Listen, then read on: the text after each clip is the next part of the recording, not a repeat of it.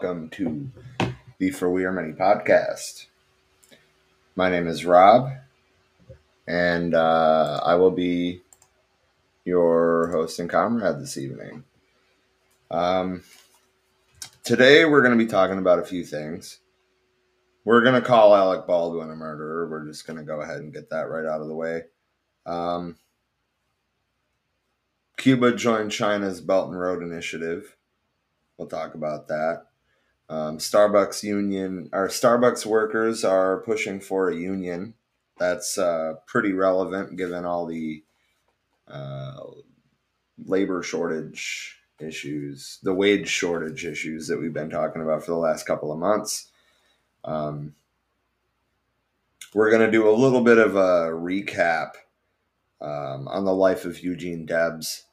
Um, the anniversary of his death was uh, this week, I believe. Might might have been last week. I'm sorry if I'm wrong. And then we're going to talk about organizing, like in the real world, like getting together with your community and trying to improve the world that you live in. Um,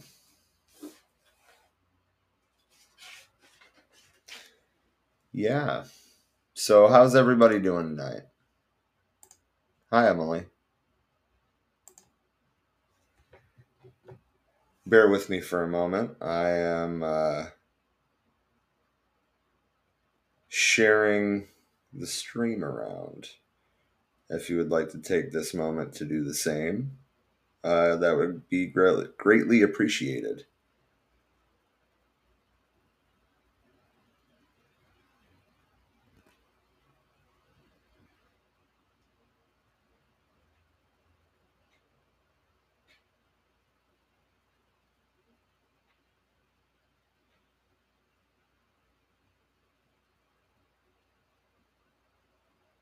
All right.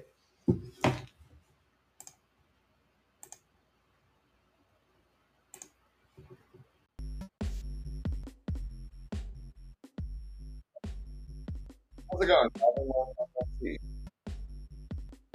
Um, I guess we'll jump right in. We're going to talk about Alec Baldwin. Um, so, as I'm sure most of you have heard at this point, um, Alec Baldwin shot and killed one of his film crew um, with a prop gun that he supposedly believed to be unloaded. Um, most of the Union crew had taken off earlier that day. They hired scabs trying to save a few uh, a few bucks. Um, and, and, I mean, when we're talking about a live round, we should be talking about a blank in that scenario, right? This is Hollywood. This is not an actual gunfight. Um, and he was supposed to be shooting at the camera, first of all, uh, like directly at the camera, from what I understand. Um, not at somebody a mere couple feet away, that doesn't make sense. Uh, if it was a blank, that means there is no projectile. It's just gunpowder. I'm not saying that that wouldn't kill somebody. What I am saying is there would not be a ricochet. Um, the point is, is that ultimately what it comes down to is a labor issue. Okay, as I already said, most of the union crew left earlier that day for these reasons. It wasn't safe. There was too many corners being cut.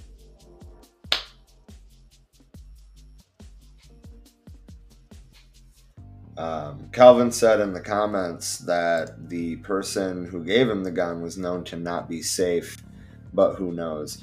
Um, exactly. And I think that, uh, you know, the person who gave him the gun being part of the production team doesn't look well for the labor issue side of it.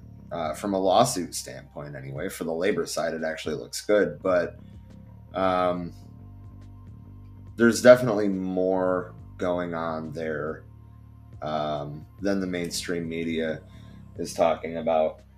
Um, but the union has very loudly spoken out about what the conditions are like on the set of Rust, uh, how unsafe it was. Why does it take something like this for this to even hit the news, you know? Good evening, Natalie. Good to see you. Um, so I just want to reiterate that it is a labor issue. And yes, Calvin, uh, Alec Baldwin is, I believe, the executive producer on the movie. Um, and ultimately, it comes down to him trying to pinch pennies. That's all it comes down to. Um, he's cutting corners, and that's putting lives at risk. And it costs someone their life. It's completely unacceptable, and I think he needs to be held accountable for at least manslaughter charges, as well as a full investigation into why the conditions were so unsafe on that set. We all know it's because he was trying to pinch pennies. We all know that already. But it's time to have a team go in and do an investigation and document that shit. Um,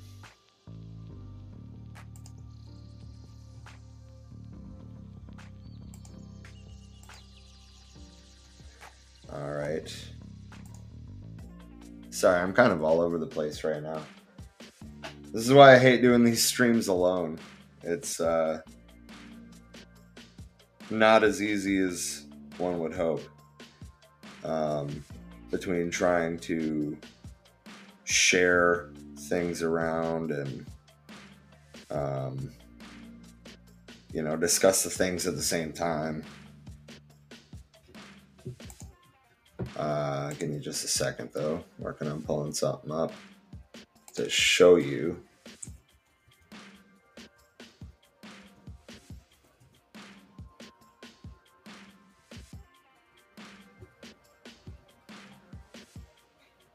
all right Sorry about the small delay there.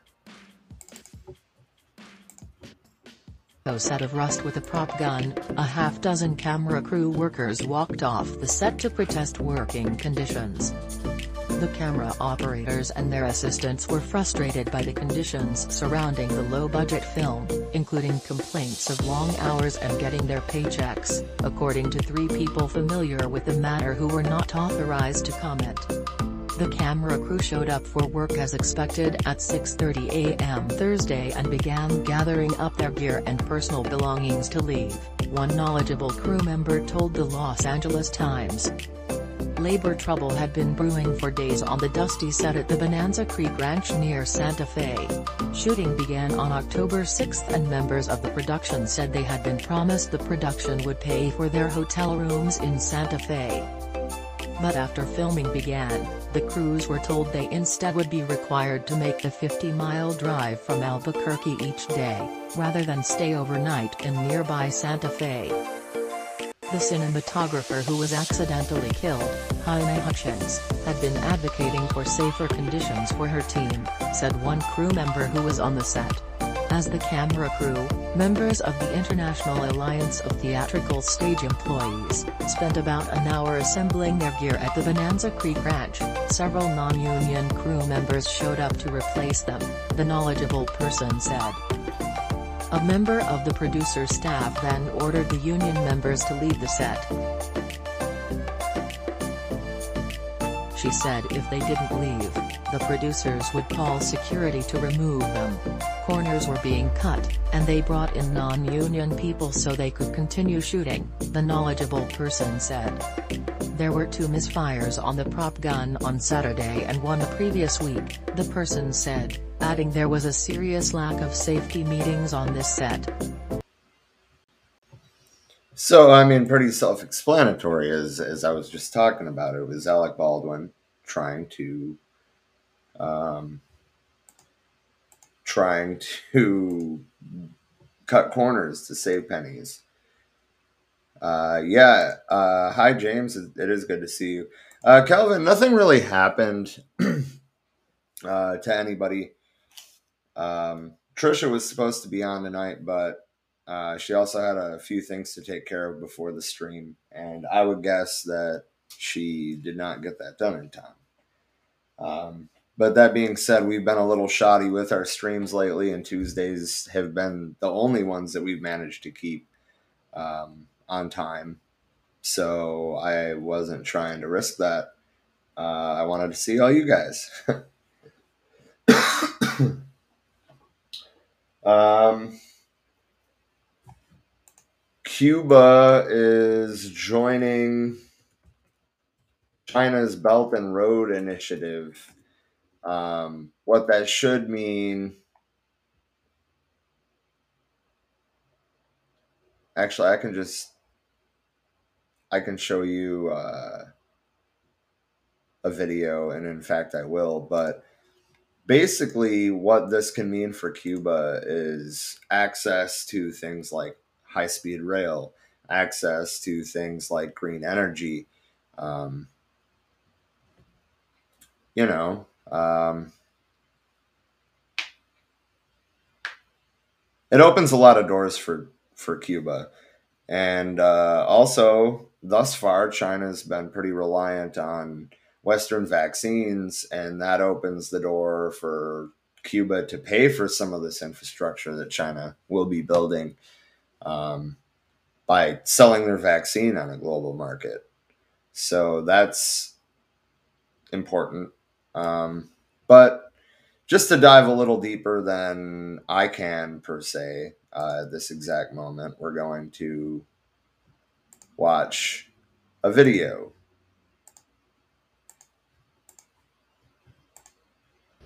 Cuba recognizes the significance of its participation in China's Belt and Road Initiative. It's especially important when it comes to sectors like telecommunications and projects involving mobile telephone service, data transmission, and digital television. No solo Cuba adopta Cuba not only adopted the Chinese digital TV standard, but also infrastructure for the terrestrial digital TV broadcast and the production of TV sets and equipment of the Chinese system. According to Gonzalez, digital TV reaches more than three quarters, 76.2% of the Cuban population in standard definition, and nearly half, that's 45.7%, in high definition. CGTN visited the plant assembling equipment for the ongoing transition from analog to digital TV. In collaboration with the sister nation of China, we manufacture TV converter boxes. We plan to produce 326,000 boxes this year. The manufacture of TV converters based on Chinese technology is crucial to guarantee the current expansion of digital TV in Cuba even under the conditions imposed by the COVID-19 pandemic. Despite the economic and social impact of the coronavirus, information technologies have offered Cubans a promising option to deal with the pandemic. El sector de las comunicaciones Even with COVID-19, the telecommunications sector has not stopped growing, and this is shown by the ongoing development of the communications infrastructure and our support of the education process through web platforms. In recent years, Cuba has developed a mobile communications infrastructure, first by opening cybercafes in hotspots, and more recently 3G and 4G data services, all with Chinese technology. Currently, more than 7 million Cubans are connected to the internet, with still a fraction of ADSL home connections. Despite COVID 19, Cuban families like the Almanzas can work from home thanks to their internet connection. This is very useful. I can keep in contact with my clients. My wife can work from home during the pandemic, while my daughter can download books for her university studies. Cubans have faced limited access to outside resources during the pandemic, but officials say Cuba is expected to keep developing projects in the best interest of China's Belt and Road Initiative, and telecommunications will be a big part of it going forward. Luis Chirino, CGTN. Havana.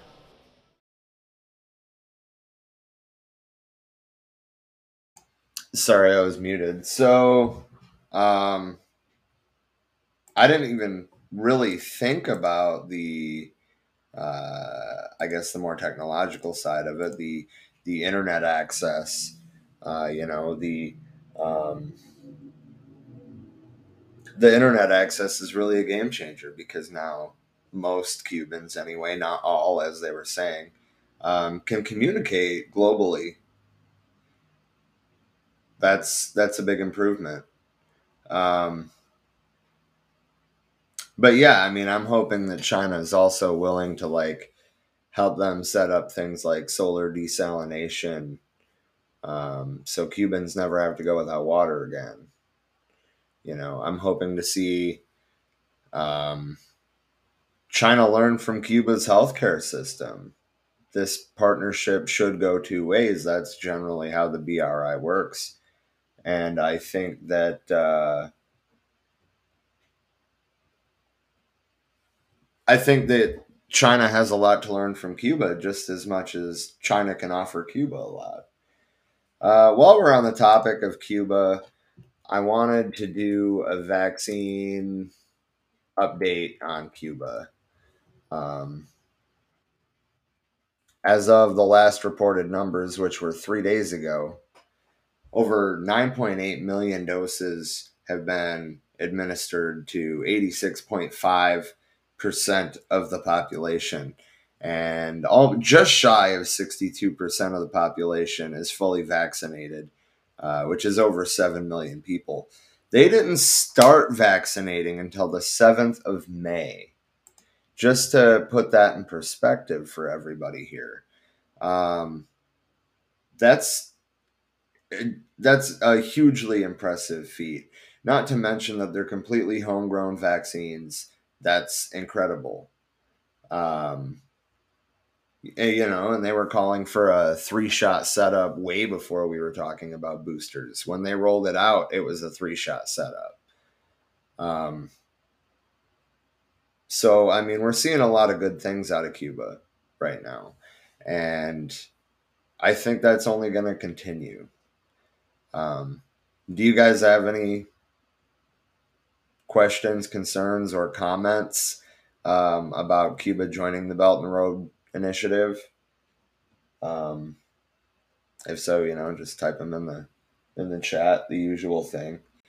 Um, but there's also, speaking of other good things that Cuba's been doing, they've been they just passed 63 measures uh, to increase food production. For example, um, they are um, you know, reworking a lot of their customs and duties laws. Um, basically, after those, after that one day of protests, uh, you know, government officials went around to towns and asked what they can do better, and they're taking that and acting on it. That's far more um, influence than we could ever hope to have here. Um, well, with our current government anyway, but um, back to labor. Uh, Starbucks is um, doing a unionization drive right now.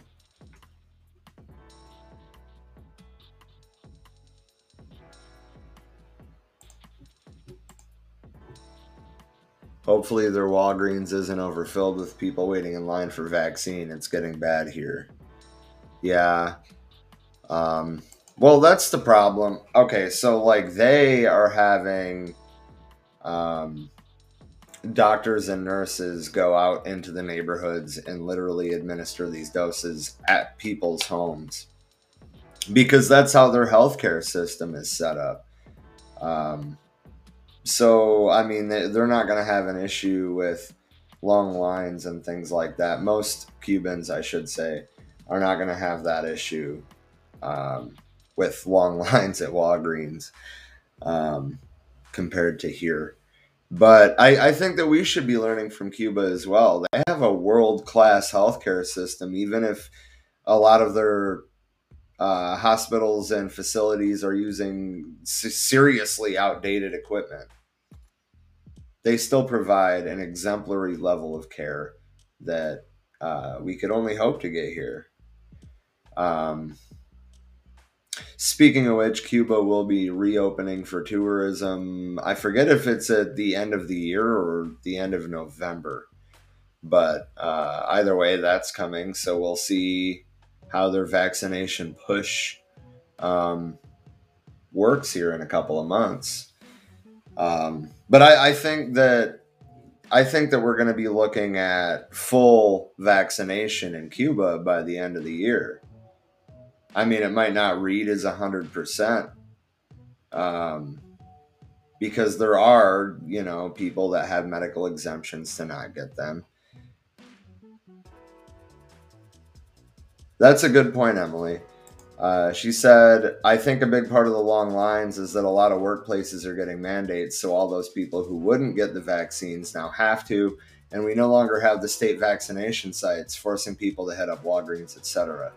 Um, yeah, that was one thing that I thought that Arizona did really well uh, rolling out the vaccine, which is funny because we botched we botched about everything else pertaining to COVID. Um, but the the state run vaccination sites were were really well operated. And i mean we're talking about like thousands of cars in line and it ran smoothly. Um but yeah i i mean we shouldn't have gotten rid of the state vaccination sites if that's the approach we were going to take but i would much rather have a system like Cuba's where, you know, like, I mean, for a big vaccination push like this, you're not even going somewhere to get it. They come to you. Um, and, and I mean, that's just a lot of, a lot. Well, now, thanks to China's help with technology, um, Cuba is able to do a lot of like telemedicine and stuff too. So, that's that's also been important. But the thing is is that's free there. It's not here. Um but yeah something does need to happen with the lines we exactly exactly james. The national guard was way faster than walgreens. Um way more efficient. And i think it was the national guard that was running arizona sites too so that makes sense um, Wisconsin halted their wolf hunt uh, about two weeks before um, the season was scheduled to begin. And uh, I, I, just want to say, first of all, that that is a major victory for Indigenous people. Um, that being said, they're painting it as more of a constitutional issue, and that's not the case at all if the headlines were accurate, they would read something like Judge fears further resistance and unity of the tribes. Because that's what's starting to happen um, with these wolf hunt situations. And I, I, think that the state is frankly terrified of it. Um, yeah, let me pull up some stuff on that real quick, though.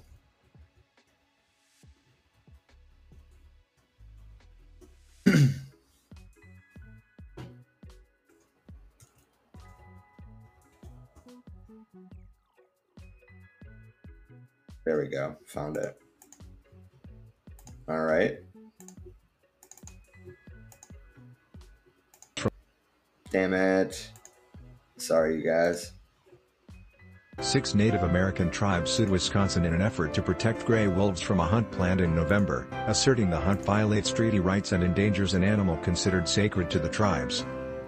The Chippewa tribes say they have rights to half of the wolf quota in the territory they ceded to the United States in the mid-1800s under treaties.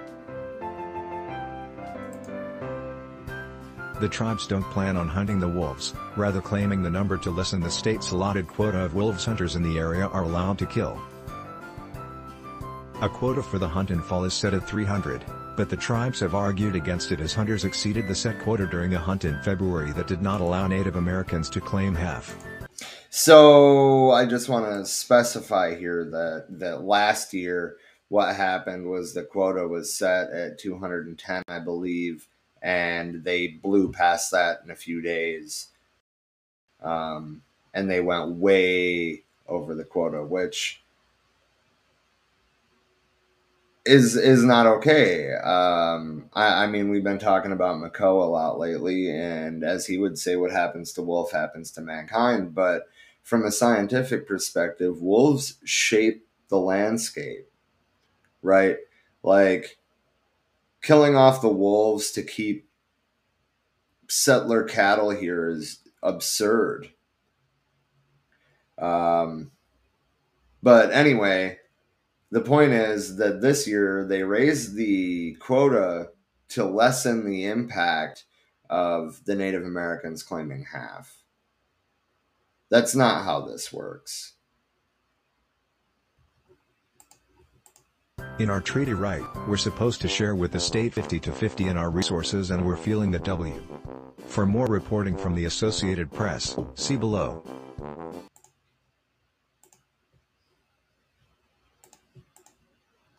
Um, so the tribal lawsuit comes three weeks, three weeks after a coalition of wildlife advocacy groups and tribes. Um, oh wait, no, the tribal lawsuit is separate from the wildlife advocacy groups lawsuit. My bad.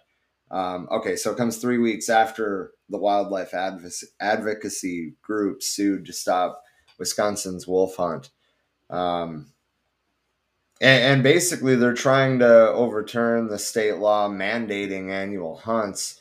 Um, arguing, they're arguing that the statutes don't give wildlife managers any leeway to consider population estimates. Um, Natalie said to circle back to our previous, it doesn't even show the whole comment.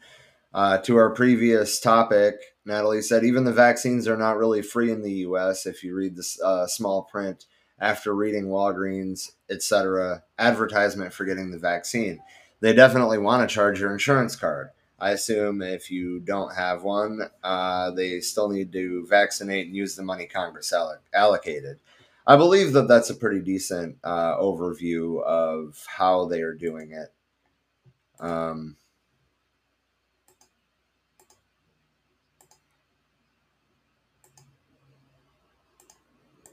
so anyway, uh, back to the wolves. The the state DNR set the February quota at 119, right? Which I was totally off on my estimate of that.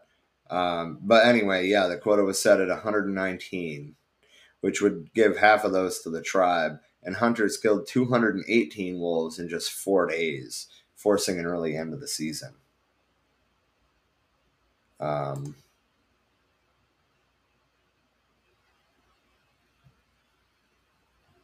Agency biologists recommend setting the fall quota at 130, so they set it at fucking 300. Um, and the lawsuit alleges the board's decision to set the quota at 300 was a deliberate move to nullify the tribe's share and was not based on science.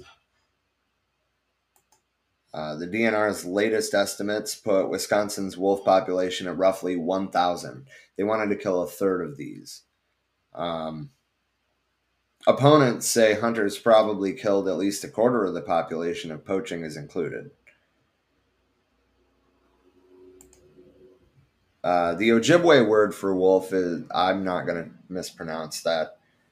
Um, but the indigenous people of the Great Lakes region call themselves Anishinaabe.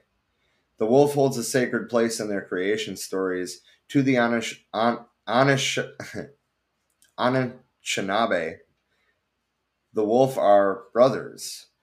Um, and that goes back to what Mako was saying about um, what happens to wolf happens to mankind. Um, it's it's a great victory, but I just want to recap and say that a more accurate headline um, you know, then the judge ruling it unconstitutional was that the judge the judge fears further indigenous resistance and unity of the tribes because that is the direction the things were going. in Wisconsin. Um, not just in Wisconsin either. Um, the fight to protect the wolves is going on all over Turtle Island. Um, so then I guess um, I'm going to move on into, you know, the section I wanted to use to dedicate to using what we learn and what we discuss in our leftist circles online to actually organize in the real world and, uh, you know, try to make a difference, try to build a better society. Um, and there's there's a few organizations that I want to plug, um, both for education and for actual on the ground organizing. Um, and that would be I'm going to start with the IWW because they're one of the only like radical labor unions left. Um, we're in the middle of a labor uprising, and we need a radical union. The the whole idea of the IWW to, was to be one big union, which all workers could unite under. And um, I think we need to bring that mindset back some. Um, so the next two go together, obviously, but the the Black Panther Party and the White Panther Party, um, they have a, a, very good educational program. Um, well, actually, I can also include the all African People's Revolutionary Party in this. They have a YouTube channel, they have a Facebook, um, they have a very good educational program as well. Uh, but back to the Black Panther Party, their 10 point program is still very relevant today. Um, we also have the Communist Party USA, although I don't blame you if some of you are hesitant, I guess, to say the least.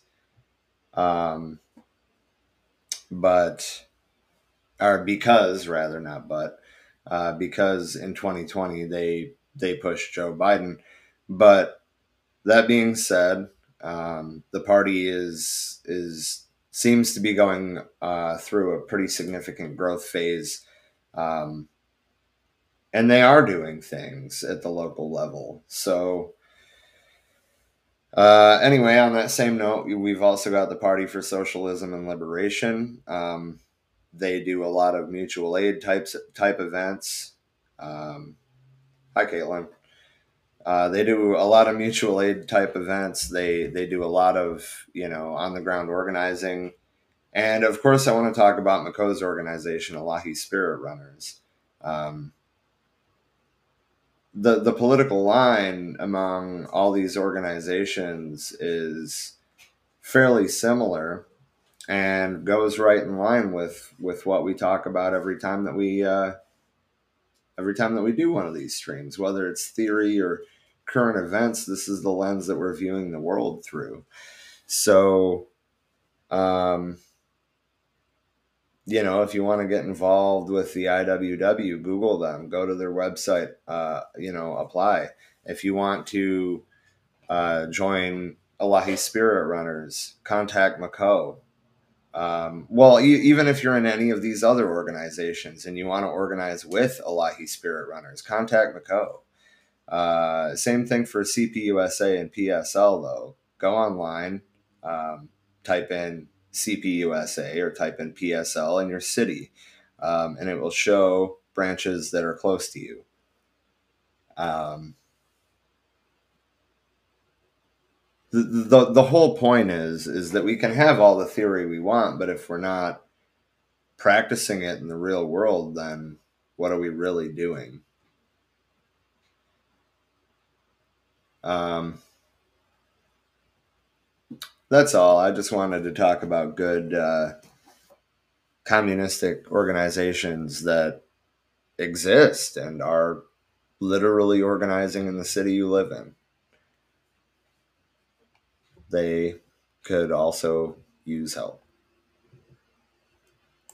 Um, then I wanted to talk about Eugene Debs. Um, so he was a socialist. Uh, he he the anniversary of his death is uh, October 20th. So we missed it by a little bit. But that being said, sorry, I got distracted for a second there. Um, so we missed it by a little bit, but it was still last week, so we're not we're not too late. But anyway, he was an American socialist, political activist, trade unionist, founding member of the IWW, and five-time candidate for the Socialist Party of America for president. Um, he became one of the best-known socialists in the U.S. Um, before he was a socialist, he was a member of the Democratic Party. Um, he was elected as a Democrat. And uh, in 1884, he was working with small unions, uh, including the Brotherhood of Locomotive Firemen. Um, and he led his union in a major 10 month strike in 1888. Uh, he was instrumental in the founding of the American Railway Union, which was one of the U.S.'s first industrial unions. And um, then there was the Pullman strike, um, over over pay cuts in 19 or 1894 sorry. Um, and debs brought a lot of people into the american railway union.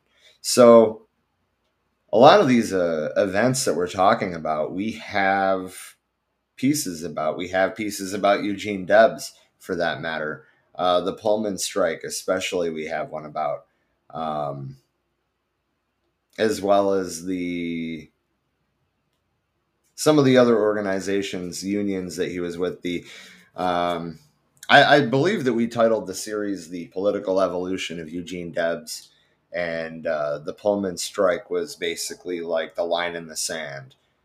Um, he went to prison, actually, uh, for sedition because remember the Sedition Act of 1918 was to quell anti-war dissent during World War One, and uh, he was jailed for a speech denouncing American participation in World War One.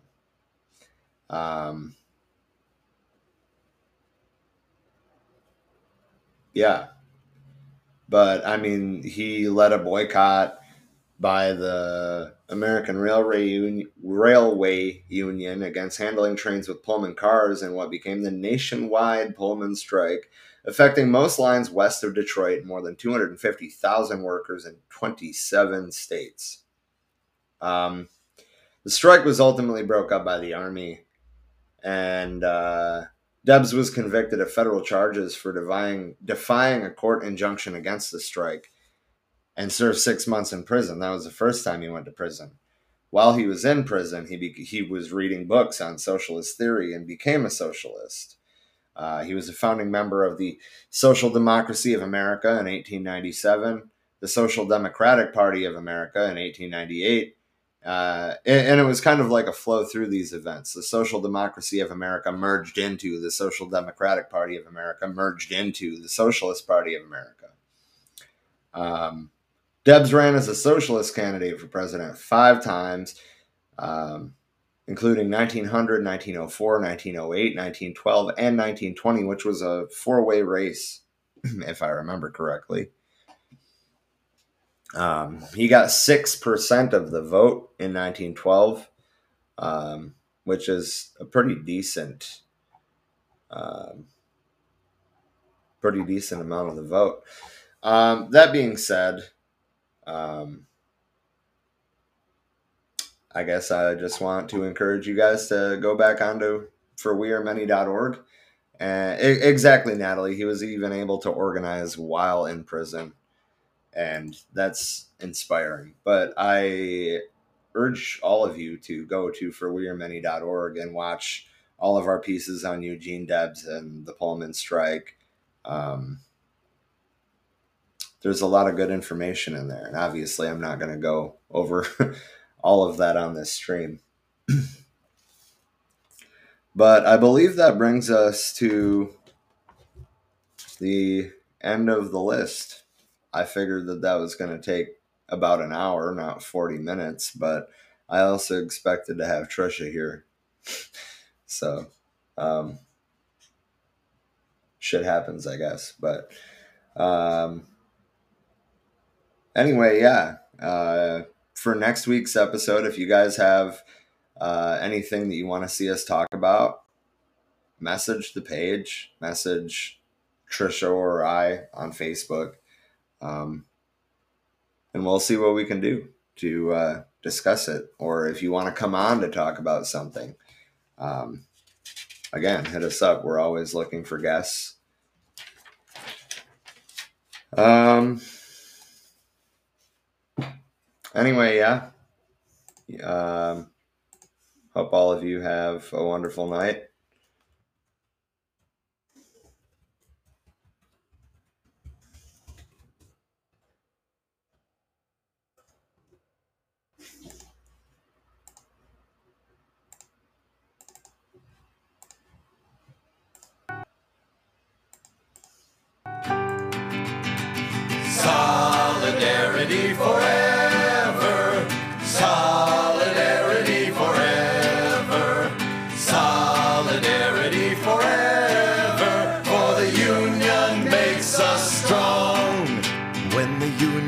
through the workers' blood shall run. There can be no greater power anywhere beneath the sun. Yet what force on earth is weaker than the feeble strength of one? But the union makes us strong. Solidarity forever. Solidarity.